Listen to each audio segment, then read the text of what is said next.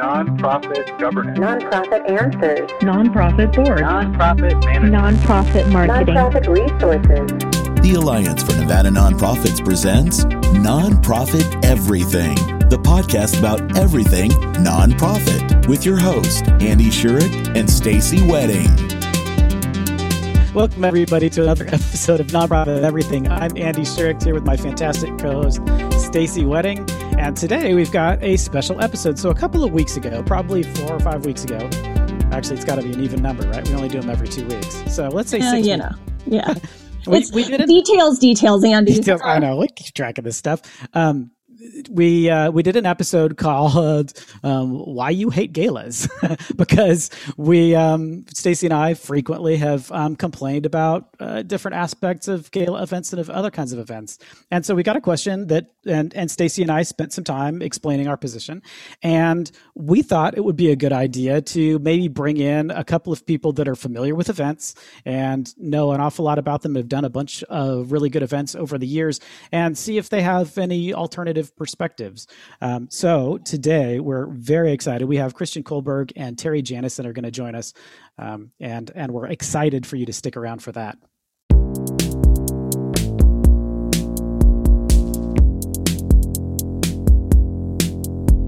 Hey, so we have a special episode today of Nonprofit Everything with uh, two amazing guests, which we'll get to intros in a minute. But to tee this up for our listeners, some of you may recall uh, a question that Andy and I got as the co host of Nonprofit Everything. That was basically from one of our listeners who asked what we had against golf tournaments and gala events for fundraising and, and asked, are they considered frivolous and not worth the expense? And, and asked us some other questions tied into that. And Andy and I obviously shared our thoughts and feedback about that um, a, a few weeks ago. And now we wanted to bring in another perspective because just because we have our own perspectives on some of this, it's a much more complex, bigger, bigger picture issue that really we need to share both sides. And we want to share both sides because we know events are the lifeblood of so many organizations. So with that, I'm going to get us teed off with an introduction to one of our guests, Christian Kohlberg. Christian Kohlberg is one of the best known charity benefit auctioneers in the nation. While he is a familiar face in the Southern Nevada nonprofit community, what many may not know is that Christian auctions galas throughout the world. Nationally, he has auctioned events including the Big Ticket Gala for the Super Bowl, the MusiCares Gala for the Grammys, and the International Air Show in Oshkosh, Wisconsin.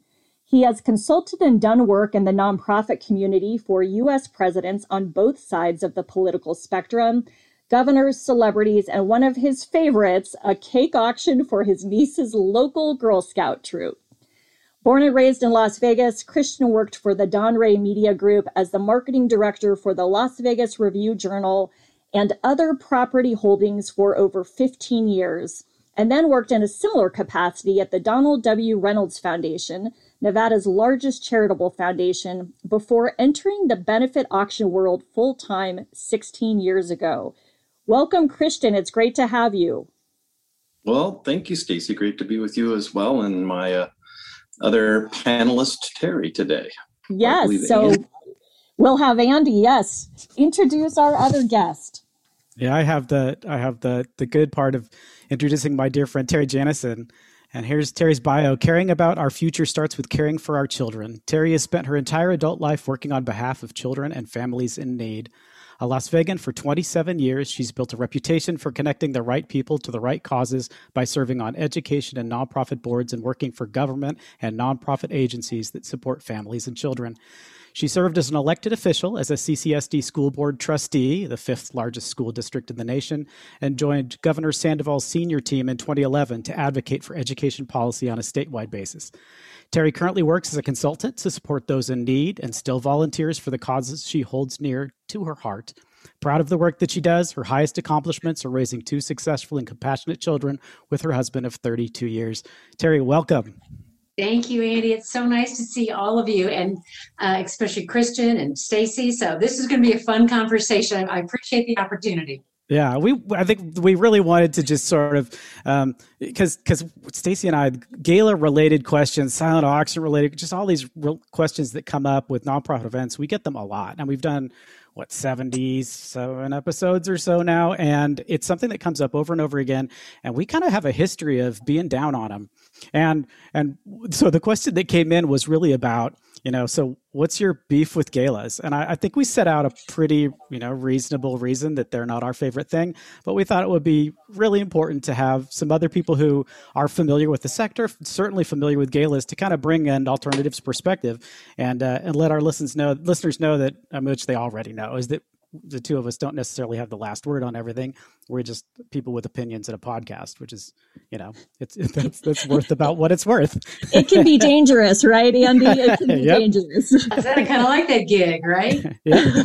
uh, now, look, I have to tell you guys, I, I listened to your podcast after you invited me to participate in this piece of it, and I actually thought you did a, a, a pretty good job. So you were, there were some definite opinions about what you did not like uh, but I thought you had some pretty eh, good but very valid points too, because it's not just a black and white in my mind. Yeah. So, so I wonder if you could just eh, elaborate on that a little bit. So, one of the things that we were saying was that for for smaller organizations, for baby nonprofits, one of the the so the board comes in and they're uncomfortable with fundraising because it's it may be something they've never done before. And so a lot of times the first two things that come out of the mouth of a brand new board member are we need to go after government grants and we we probably should do some sort of event. So so in those situations like what what's your I mean since you've done this for a while what's your sort of go-to response for brand new board members that jump on those two things? So it really and truly is to have that a strategic discussion because for me events are a, are I think almost everybody could have some type of event within their stable of fundraising, right? But it really is to have a strategic discussion about what is our ultimate goal, right? So it, it, it could be a piece of your overall plan. Some agencies don't do them at all, but I do think that they can be very, very beneficial. But my advice is always to, with my board, even with my staff, is to what are we trying to do? So I always ask a couple of questions. What is determine what your goals are first? Is it money? Is it increasing awareness? Do you want to gain new donors or do you want to have volunteer experience? Because those can all be pieces of why they are beneficial. But if you don't determine ahead of time what your ultimate goal is, it is very easy to get sidetracked and you could lose money. You could spend an inordinate amount of time unnecessarily. But if you stay focused on what your ultimate goal is, I do believe they can be greatly beneficial in all of those areas. That's great. So, so Christian, how about you? I mean, you've seen and been a part of events that have been done incredibly well. So, would you like to expand on that? Certainly, I think I think Terry brings up a valid point in terms of you look you have to look at events as part of the stable of fundraising, and it's a really good analogy, I think, to take a look at. She outlines kind of what and why, and when you look at events, you know you, you have to categorize them in terms of are you going to do a a bikeathon, you know, a golf tournament? Are you going to be doing a gala? Are you going to be doing a dinner? Um, I mean, and they can be challenging or they can be enormously successful. Um, I mean, if you look back historically through events, even um, I can go back and give you whatever you want to look at, but I mean, currently in the market, I mean, you look at the Susan B. Komen um, Foundation, their event is Race for the Cure. Uh, it's the world's largest event for breast cancer. I think on an annual basis, it attracts uh, 850,000 to a million participants. Uh, you look at the Muscular Dystrophy Association, took a letter, an, a different twist early back on in terms of Jerry Lewis and his involvement. Um, I think during his period of time, I remember reading in his obituary, you know, two and a half billion dollars raised uh, in terms of a telethon. So a, a, different type of event. Then you look at you know, just most recently here a couple of years back where ALS and Lou Gehrig, where all of a sudden there was a media storm in terms of the ice bucket challenge. um, and you go through there, and you know they utilize social media um, for a tune of I think it was a hundred million dollars or something, you know, ridiculous. But you you go back even further, you can even look back to event based, where you come back to like I don't know if you know the back history on the March of Dimes, but the March of Dimes uh, was not known as the March of Dimes until they did an event, which is essentially uh, prior to that, they were the National Foundation for Infant Paralysis, if I remember correctly. And there was a radio personality, gentleman by the name of Eddie Cantor. And Eddie decided on behalf of Franklin Delano Roosevelt to do an event. Uh, essentially, people then taped dimes to postcards and letters, and they mailed them all in. Uh, that ultimately became what they called the March, and then ultimately that became their name, uh, solely based around an event. So and I would say each of those, yeah, each of those have been successful. yeah, so I think those are very interesting, but I have to tell you, I think that those are those are incredible, very diverse examples, right? Because to me, the ice bucket challenge isn't an event. I mean, that was a that was something that took on a world of its own. And how lucky would any of us in the nonprofit world be to have something like that take on its own life? But if we're talking specifically like events like the Jerry Lewis Telethon or the MDA, look at me, Jerry Lewis Telethon, the MDA yes, telethon yes. and things like that, that to me was a very good example too about when you talk about ROI, what yeah. is it that we are, your overall mission? And Andy, I think you talked about this in your first podcast too, right?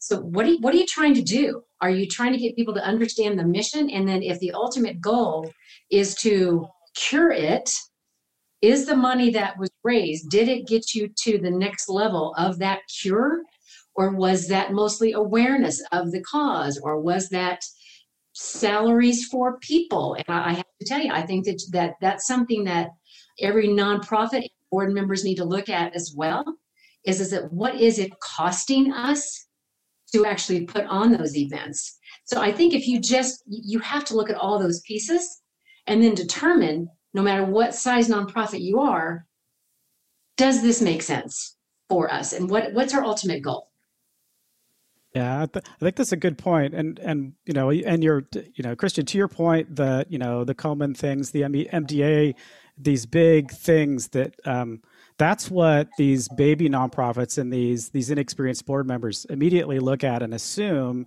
that that's just something that you can set up immediately. And they don't i don't think they necessarily realize that there's there are a lot of costs to it and you do need to sort of do some kind of analysis to determine you know to what Terry says, like what what are what are we trying to get out of this? Is it really just to make awareness of our cause, or do we just want to throw a party to thank our volunteers? And once you get the the concept behind it, and it feels like maybe maybe then then coming up with a particular event designed around a strategy is something that would be would be really really relevant. Um, I think just in, in, my experience, most of the one, most of the ones that I've experienced, certainly you know in our market, seem to be of that sort of copycat variety of the of the let's let's get some people in a room and see how much money we could squeeze out of them. And my instinct as a sort of a you know nonprofit pro for a million years is like was that the best use of resources? And i don't i don't know. I don't i mean i obviously don't have access to any of the data that would make me have a decision one way or the other.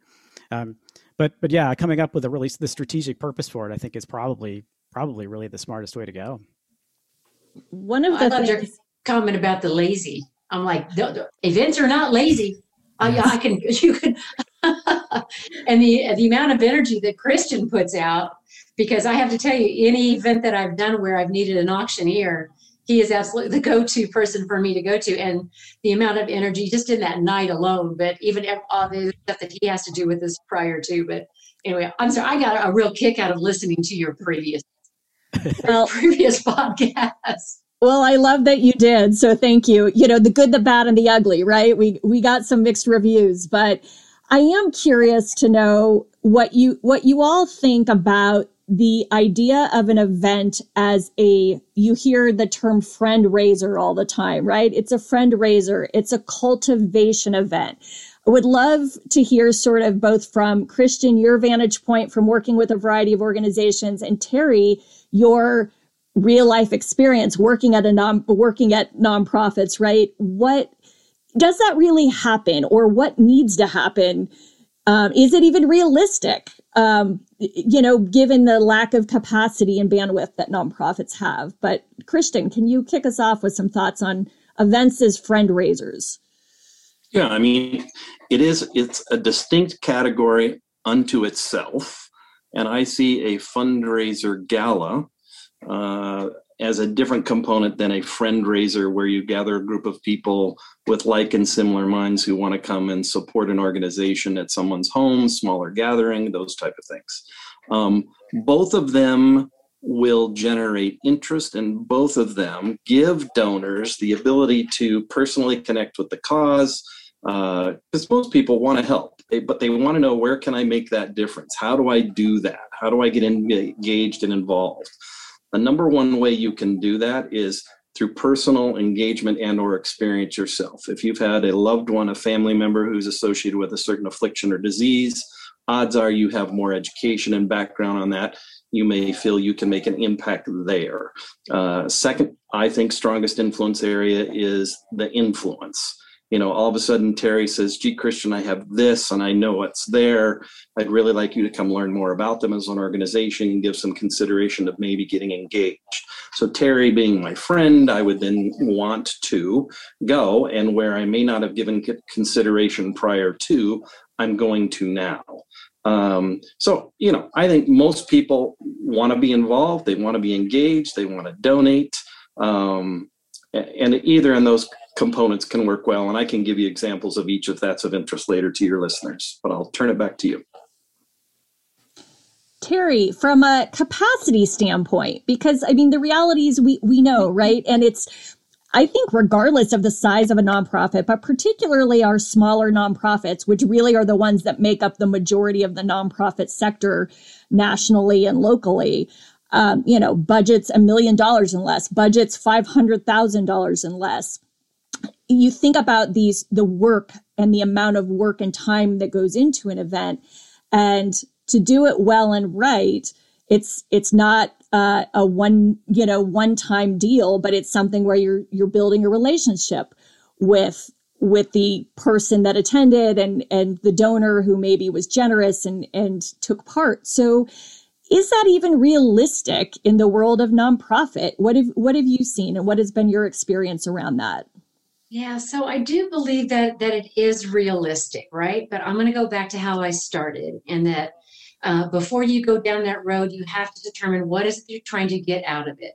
So I'm going to go back to the friend raiser. I think friend raisers are good for for these smaller nonprofits, as Andy was talking about, because it's really an easy way to like have just a small luncheon, very low overhead, and getting people into the cause. And then you can grow it from there. But it, it doesn't happen overnight.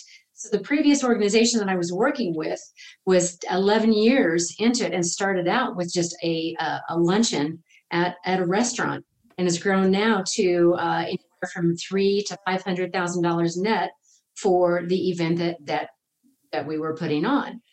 But you you do have to be careful about that. So again, number one, what do, what do you want to get out of it? But Stacy, I did want to hit on the question that you had because I think that the capacity piece is a huge issue. And it's not just does does your staff have time to do it, but is your staff trained to do it? It's one thing to bring people, new donors, new people to your cause, to an event. But after it's over, if you your team and yourself aren't willing to actually continue to cultivate those relationships and bring in those donors for a long term basis, then it's probably not worth the amount of money that it costs to bring that one or two individuals in as new people. So it's a, it's, I, I wish there was a simple answer to this because yes, it's great to throw a party at some other at, at corporate donors' expense and all of that stuff. But again, they're all starting to get tighter with their donor dollars as well and what's their ROI as they sponsor these incredibly large events as well. So it's a complicated uh, picture. So I, I love the fact that you all are talking about it. I love the fact that you're willing to train up boards, but also train up staff members to understand about what our events and do they make sense for us as an organization? I think I think one of the things that I've at least experienced and seen is is you hear the burnout factor. And you know the burnout factor is alive and well for a variety of reasons not just events. Um, but but you hear some of that. And so trying to figure out how you can do some of this work and uh, if you do choose to do an event for using some of the analysis that you have touched on that christians talked about how you do it in a manageable way that isn't going to deplete um, any you know energy from the rest of the year. Uh, and I, I don't know if either of you have advice for for how organizations can do that um, and not go all in on an event to the point where everyone's exhausted and burned out and and fried after it's over. Well i just have to tell you a, a, a quick little story about me. I think Christian knows this. I don't think the other two of you do, but um, I stayed home with our children for 16 years as they were growing up and doing volunteer work on these nonprofit boards and things. I was a freelance event planner.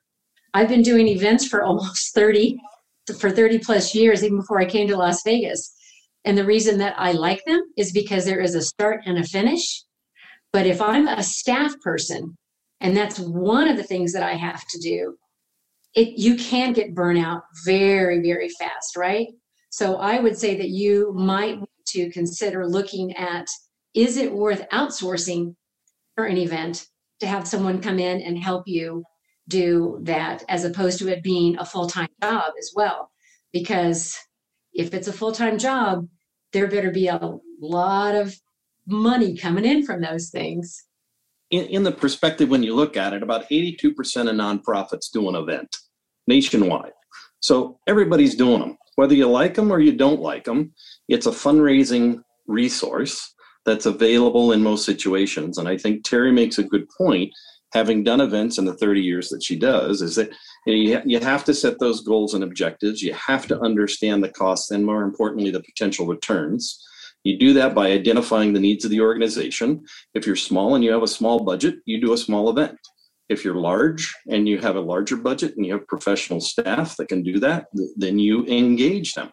Um, and part of that is then also as you look to your boards, as you look to your volunteers and you look to your staff, how do you divide those responsibilities amongst everybody that's there? Is it reality to consider it a resource? As Terry says, do you go out and hire someone else just for the event to bring that in? And then the key is plan early. Um, I'm engaged and involved with events, and Terry and I have done events together where literally we're talking two years ahead of time. And, you know, I've also been engaged with events where, you know, six weeks they decide, well, gee, let's go do an event. Now, if you have the staff and the resources to do that, God bless you because you can do it. But most need more time you know there, there's other components of a nonprofit that when you're engaged in you know capital campaigns you're doing phone solicitation you might be doing direct mail um, all of that's a bigger because most of us don't have and you know i was blessed to be on the side of the funder. You know we have the largest endowment in the state of nevada so you know but not every nonprofit was the recipient of those funds. So and when you look at the big scope not everybody has an angel investor. They're not receiving state funds, they're not receiving federal funds. So we're back to how do we raise money? And events is truly a, a resource if done appropriately, accordingly, and within budget, um, typically result in a positive outcome. Yeah, and I think that's I think that was kind of one of our bigger points too, is that it's it's appropriate within a portfolio of fundraising activities. Yep. Like you should be you should be talking about direct mail. You should talk to me about direct asks. You you know if an event is an appropriate thing and and the the market, the target market of funders that you want to talk to respond well to an event, that's absolutely something that you should have on the table too. One of the things I, I you mentioned that 82% of nonprofits do an event. I mean, just knowing the relative size of most nonprofits, that number terrifies me. I think that is like in my opinion that is probably way way more than should be doing events knowing that a significant percentage of nonprofits, and I don't know the number, are like is a board and and if they're lucky, a staff member. That's that's terrifying. So, what would you recommend for you know these these tiny little organizations that don't have much? I mean, that they get their they get their information from podcasts, right? This is how they decide what kinds of things they want to do. Um, so, what advice would you give to these little tiny like board run like all volunteer organizations that think you know we we went to a fantastic gala event. It was amazing. They raised a zillion dollars. Let's go do that. So I, I really would the advice would be to truly vet out the conversation. And, and, and I'm not, I, I, think it's funny that you said that about the podcast, but I have to tell you, Andy, I think this will be a really nice tool. So listen to to that. Do some research about things that, that, that have worked and have not worked out before you actually jump into it. But don't go big right off the bat, right? Really keep it into context as to your staff, your board. Stacy, I think you said it, your budget.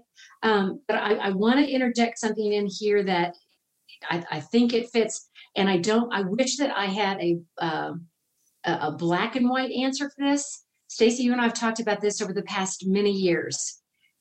You also have to be very careful as a leader of an organization, right? As to, it's very easy to put it out to the world volunteers. Oh, let's get all these volunteers to come in and take care of this. That's great. But then you also have to be careful about the control. Um, a volunteer doesn't get paid. So they could just determine, and trust me, it's happened to me. Well, I'm going to take care of this for you. And then they don't. Yeah, yeah. Falls back on staff.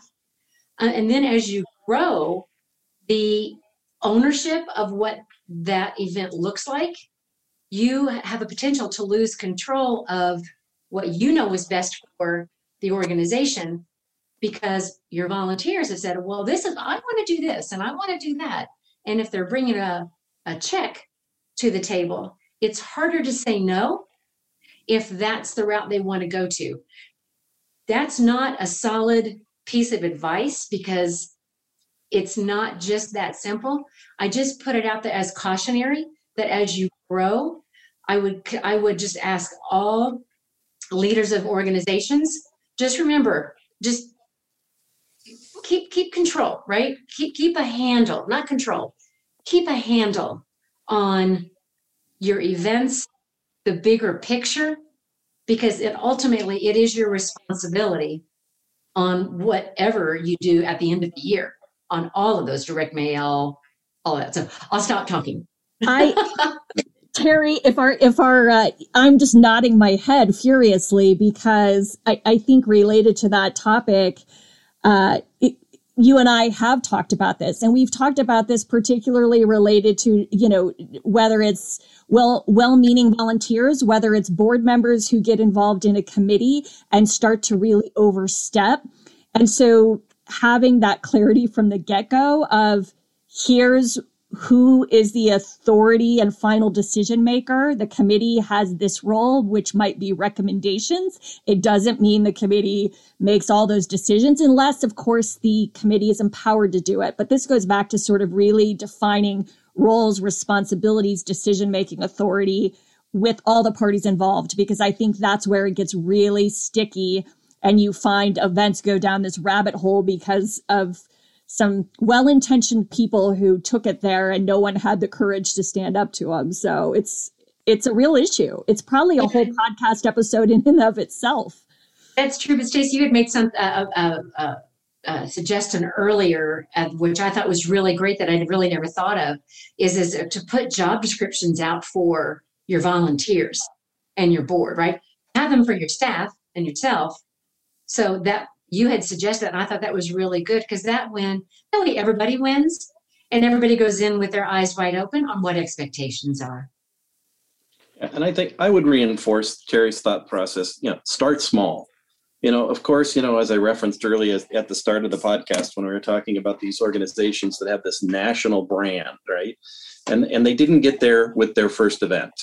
Um, typically, when I'm consulting with groups, I tell them you got to give yourself at least a minimum of three to five years before your community as a whole will look at your event as kind of an annual tradition that things are going to happen there. The, the next thing I would tell you that's key is give people a memory. Don't necessarily just give them an event.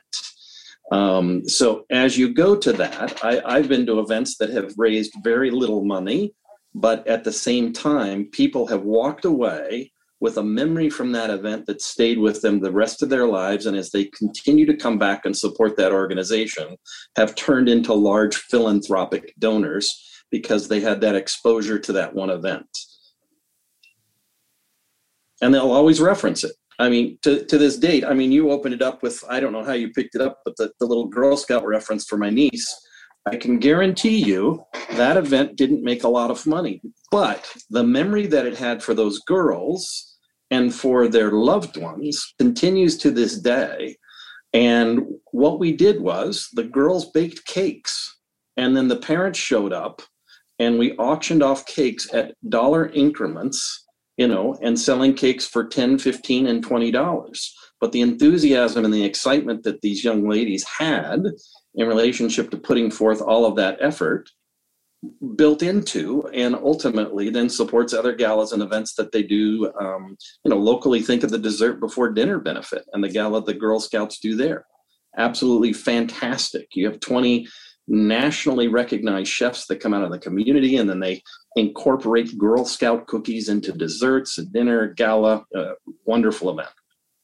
Hey, Chris, I think it's funny. I'm sorry, Stacy, but it, he just, as soon as he said that, I went back to this picture because that really, and, and you guys are all probably, I don't know, Christian, you, you and I might be in the same age range. I'm not sure. Not talking about age here, but uh, I remember the PTA with my mom and we did bake sales so similar concept, right? And so you would, and I was a volunteer with my mom who was volunteering for the PTA at the time. So that that's that very similar type event. And honestly, Andy, that, that might be for the some of the smaller ones. It could truly just be that simple to start something like that. Uh, some of these organizations, uh, I was involved with one as a volunteer. We did a no bake bake sale because it was so intense on the time. So we created this. Sure, they we got it from someplace else, but you sent the the the letter and an envelope out saying, "Look, I'm sure you don't want to bake cookies or cakes. Give us the amount of money that it would cost you to bake that, and include your time, and send me the check." I I have a, a personal story to share around an event. So growing up, uh, everyone, I think uh, many people know that I was diagnosed with type 1 di- diabetes, insulin dependent diabetes at the age of two. And so my mom was the executive director for years of what was then known as uh, JDF, now is JDRF. But, uh, and they, both that organization and then the American Diabetes Association that she moved to later as the executive director. One night we were having we were doing a board game at our house. My my mom, my dad, and me were playing Monopoly, and we loved Monopoly. And you know, my dad would joke about who wants to go to another stuffy rubber chicken dinner. Like nobody wants to do that, right? And so my dad said, "What if we did a Monopoly tournament? Like, what if we made our gala into a Monopoly tournament?" We get bankers from all the local banks to sponsor. They're the banker. Uh, and so literally you had execs from over the community dressed in tuxedos in this like voracious game of Monopoly. But I'll tell you what, it raised so much so much money, so much awareness, but more so than that, back to your point, Christian, the memory. People talked about the memory of the competition and the fun that came from that event. And that was what it was known for. Uh, you know, it was a different spin on it. So I, I like the idea of creating that memory. I think that is a really great piece of advice for listeners. And, and, you know, anyone of any size can do that to, to your points. Now that, that feels really hard to me. I mean, I think coming, I mean, it's probably just because I'm not that creative, but it, it feels difficult to me to come up with something that's to attract so so I was talking to to somebody after we did that first episode and and they mentioned that they they felt sim- similarly to the way we were describing it and one of their examples was what they did a they did an event at a brand new museum and everybody came because they wanted to experience the brand new museum. And then the next year they did an event and they just didn't have that same level of excitement. So that they were they were sort of relying on the location of the event to give people a reason to show up. And so the next year people didn't show up again because they didn't they didn't have something fun to do. They didn't think it was that interesting. And and you know my my my thoughts were like well it, shouldn't I mean, I would expect it would have something to do with the mission of the organization, or or there needs to be some sort of philanthropic hook, not just a cool idea for a party. Um, but I don't think. I mean, but but that's that's for me. Like most organizations may be thinking, like, what are we going to do that's going to top what they just did, right? Andy, I have to tell you, I that that goes back to I think it's so imperative. This is where I believe you bring your board members in, right, where they play a crucial role because as you work as executive directors of nonprofits, you've got to put together an annual budget. That's that assessment of then what happened last year? What did we get out of it? Did we get new donors? Can we sustain it? So what do we do this this next year? I think you have to look at it every year. Um, and, and, and Christian, I get like the the telethon and those things that have established themselves. That was just a no brainer but as you're growing that event, I think if you do not look at it every year and your board is involved to say, and they ask staff, what, what are you going to do? And really have those hard discussions prior to approving a new budget for the year. Um, I, I completely agree with you because it, I love events. I love planning them, but they are I, am not the creative either, right? It's it's it's how do you figure this stuff out? So I'm I'm more logistics when it comes to that stuff. Yeah, and I think part some of the other keys there, Andy, to address your concern about, you know, I'm not the creative one. Well, that's why you're going to resource it out and find other people that can offer you help, and they use your skills where they're strong for you, and then use the skills of others that have that creative focus. I think one of the keys for me there, and what I would have probably have asked that individual or that event that you were attending was, I said, you know, you, always want to spend time to educate the donor base. Who are we? Fund the focus, right? Here's what we're doing. Set realistic goals and objectives. Um, and you want to, at a minimum, even if you don't get a donation from someone that's attending your event for the first time, you want to be able to educate that person so that they can go out into the community and be an advocate on your behalf hopefully it'll go better, right? Hopefully it becomes what I call a courtship. And, you know, all fundraising events, all fundraising, and all philanthropic engagement um, is a courtship. It's, you know, having that cup of coffee, it's having that lunch, it's having that dinner. And if you use the analogy compared to just dating, it, it's identical. And if I don't put the effort into that relationship, it doesn't build, it doesn't develop, it doesn't grow. If I go out on a date and I've had a great time, but then again, I don't call back and say, boy, that was wonderful, let's do it again. That courtship, that relationship doesn't develop. Same thing happens in fundraising. Goes back to Stacy's point about the capacity there of you your staff. After that great event, if you don't have the ability to follow up, I'm not sure that ROI on bringing those new people in was was truly worth it. So yeah, and I can give you a, a unique example. I was always surprised at the effort that organizations would put forth to come to the charitable trust that I worked for in making the application, going through the process, uh, you know, filing all of the paperwork that was required. They go through the process, they're successful in getting the grant. The grant is then awarded and the one thing they forgot once they got the kiss was to say thank you. And we need to do that more in the nonprofit world to engage and show appreciation for individuals that are supporting us, whether it's they're buying a silent auction item, they've entered the raffle, they've bought a live auction item, they've given us a grant, they've given us a gift, they've given us a challenge. All of that comes with uh, we need to have gratitude and it's it's really easy. It's it's a simple thank you and a smile, just like Terry is now. Well, thank you for that. Um, but it's it's funny you say that because that is to me that's 101 in nonprofit is the gratitude afterwards. So it really is surprising how many don't. But I'll just I'll I'll go one step further with that, Christian, in that the other piece is don't come to me once a year. That's why I think one of the questions in your other podcast was someone said, well, is it better off to put it to marketing dollars or, you know, how do I best spend those monies? It, you really have to communicate throughout the year on what did the money that we brought in at this event, what impact has it is it having, and has it, it, it is it going throughout the year? So it shouldn't just be a one time of the year. Oh, here we are again. Give me five thousand dollars, ten thousand dollars. What did my five thousand do last year? And and to help your mission. And if you're not spending any money on gratitude throughout the rest of the year, many of them they won't either come back to an event or they're not going to give you another check.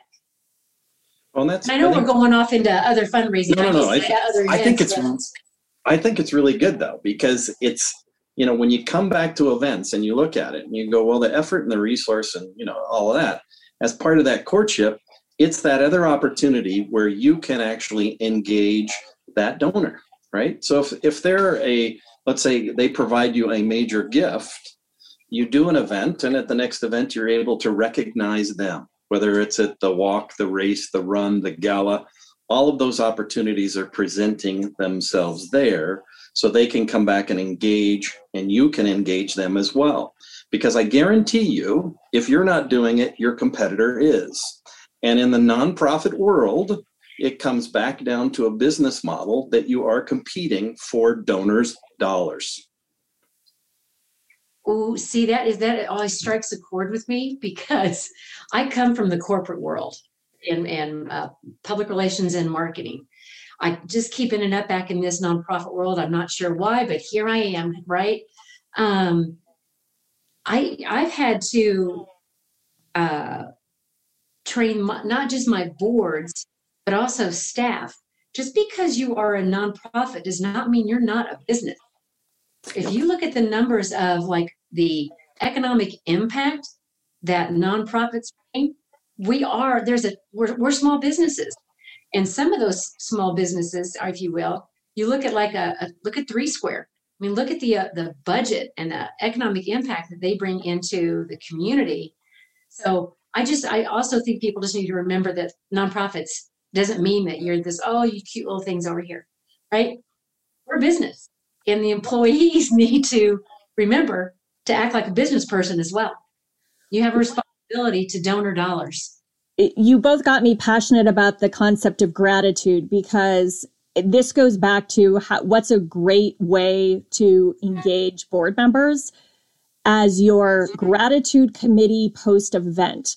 So there is an amazing organization that many of us know in Southern Nevada whose board within a week or two of the event will call up a board member will call up me whether I bid on something, won something or just attended and say thank you so much for attending it meant so much for us to have you there. What did you think of the event? No other strings attached. And I'll tell you what, I will always support that organization. I will always go back because that one piece of, of gratitude from a volunteer who didn't have to call me. It's different having a board member do it than it is a staff member who's paid, right? It's a volunteer board member. So there is a great way back to full circle where we started earlier about board members and their engagement with events. There's one great way to to employ their their uh, willingness to help.